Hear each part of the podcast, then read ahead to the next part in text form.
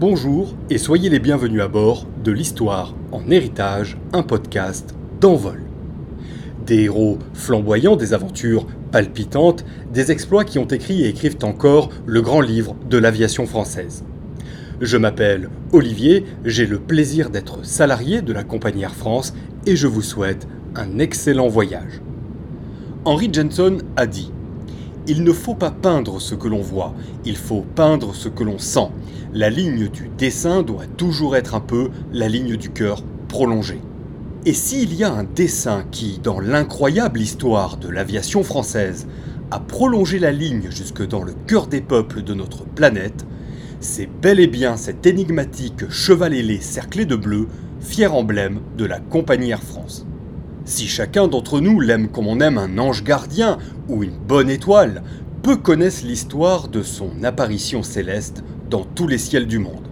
Après bien des défis, voilà que notre activité reprend des couleurs. Et c'est une très bonne nouvelle. Alors qu'il est enfin venu le temps pour nous de nous redéployer au-dessus de notre planète, je vous propose aujourd'hui de vous raconter la fabuleuse histoire de la légendaire crevette et de son interprétation autant poétique que chargée de tout ce que nous sommes collectivement. Sachez que ce podcast a été élaboré avec l'indispensable concours de l'Association du Musée Air France qui garde précieusement les planches originales de notre crevette. Si notre célèbre protomée est aujourd'hui l'indissociable blason de la légendaire Air France, il est nécessaire de se rappeler que son existence ne date pas de 1933, date de la naissance de notre belle compagnie, mais de 1931. À cette époque, une compagnie du nom de Air Orient assurait avec courage et presque autant de régularité la légendaire ligne Noguès entre la France métropolitaine et le Vietnam. Une ligne très technique faisant appel à divers avions adaptés aux divers défis imposés par cette incroyable traversée. Mais nous y reviendrons dans un podcast dédié.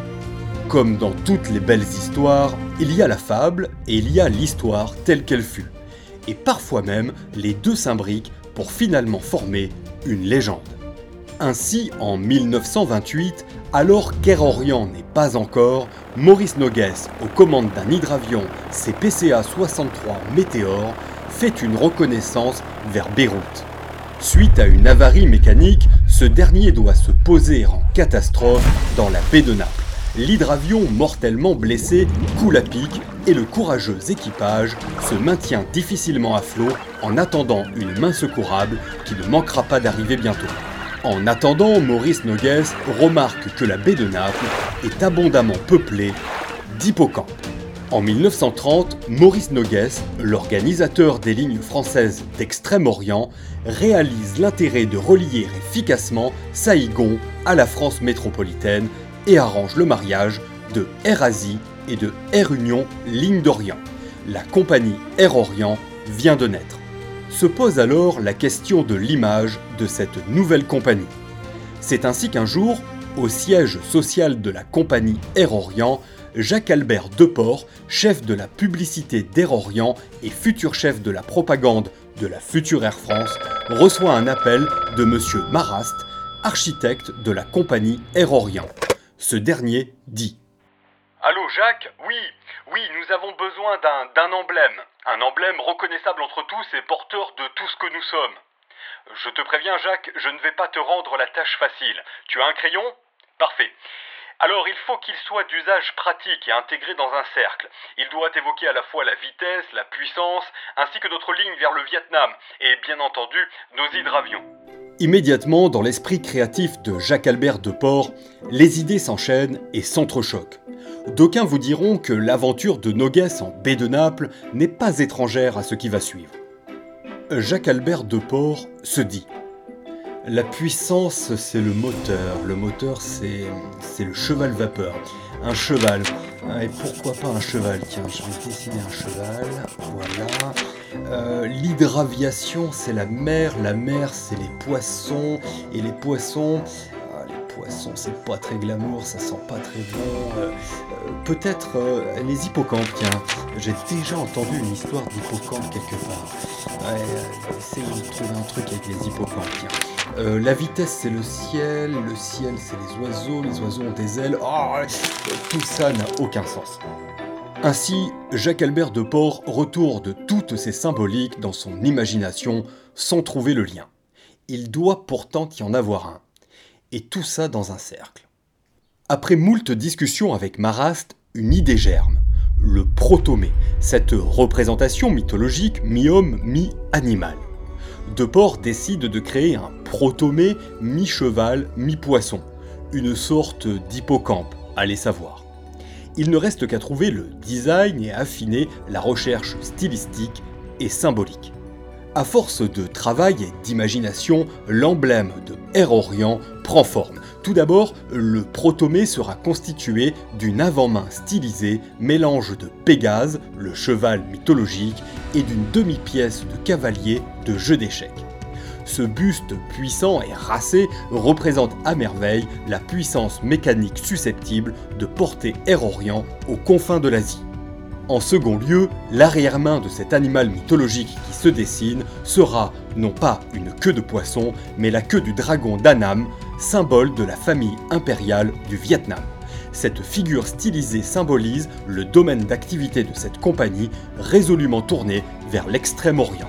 Le tout sera surmonté d'une aile au dessin très art déco et frappé des initiales AO pour Air Orient, parfaisant la symbolique portée par cet emblème qui ne demande alors qu'à devenir légendaire. Pour l'anecdote, la première fois que ce blason sera exposé au public, ce sera sous la forme d'un tampon. Ce cachet spécial sera apposé sur les premières lettres envoyées à l'occasion de l'inauguration de la ligne régulière France-Indochine le 17 janvier 1931. Ce n'est que le 21 janvier 1932 que la crevette fut officiellement déposée en France comme marque. Le fabuleux Pégase était officiellement né et allait pouvoir s'afficher fièrement sur les avions de la compagnie qui lui a donné vie. En 1933, Air Union, la SGTA, ancienne ligne Farman, la Sidna, ancienne ligne franco-roumaine, l'aéropostale et Air Orient s'amalgament pour donner naissance à la compagnie Air France. En 1934, la compagnie Air France fait sienne l'emblème d'Air Orient. D'abord avec les initiales AF, puis la crevette s'en sépare lors de son dépôt à l'international. Il faut savoir que Air Orient n'avait déposé qu'un seul logo quand Air France en déposera deux. En l'espèce, l'original est le même mais inversé. En effet, Air France voulait que son protomé regarde toujours vers l'avant, peu importe le côté de l'avion sur lequel il était peint. Dès lors, plus rien ne pourrait arrêter Air France, ainsi protégé par son animal mythologique taillé sur mesure. Comme toute légende, cette dernière a été saisie, interprétée, transmise par des générations de salariés. Tout cela sans jamais vraiment comprendre pourquoi chacun d'entre nous a dans le cœur un hippocampe, une crevette ou un Pégase. Néanmoins, chacun d'entre nous se reconnaît dans cette bannière, ce signe de ralliement de ceux qui ont choisi le ciel pour y habiter. Mais quel est le secret de cette force? Quelle est cette ligne qui mène si invariablement au cœur de ceux qui ont la tête dans les nuages? Faisons ensemble une introspection dans la symbolique extraordinaire de ce dessin qui a fini par aller bien au-delà de ce qu'avaient imaginé ses créateurs. À mesure que le grand livre à ciel ouvert de la compagnie Air France s'écrivait, son emblème a pris de plus en plus de place. Il faut dire qu'aucun autre logo de compagnie aérienne ne porte en lui autant de symbolique et de poésie que celui-ci. Déjà dans son postulat de base, Pégase représentait en quelques traits toute la légende d'Air Orient. Mais quand il est devenu Air France, l'hippocampe a raconté une histoire comme nul autre emblème ne l'avait fait avant lui. D'abord sur nos avions, il s'est rapidement invité partout là où ceux qui sont fiers de ce qu'ils sont pouvaient montrer leur passion. Aux boutonnières, sur les casquettes, sur les uniformes, sur les blouses, les murs, les produits dérivés, les fanions, les drapeaux, les locaux, les billets, les tickets, la vaisselle et tellement d'autres choses. Et nous ne parlons pas là que des salariés, mais aussi des clients, des collectionneurs, des rêveurs. Aujourd'hui, on en trouve même tatoué sur le corps de quelques passionnés à jamais envoûtés par sa mystique symbolique. Mais de quelle symbolique parle-t-on? Cette symbolique, elle tient en une phrase, peut-être même en une maxime ou une devise au choix. Peut-être avez-vous noté que sur les bandeaux des casquettes de nos navigants, la crevette est brodée au milieu des étoiles. Ce n'est pas un hasard. Cela date de l'époque incroyable de la navigation astronomique.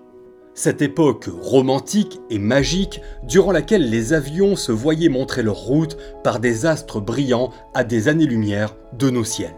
Les étoiles font partie de notre histoire autant que notre emblème qui, sans elles, n'aurait pu être.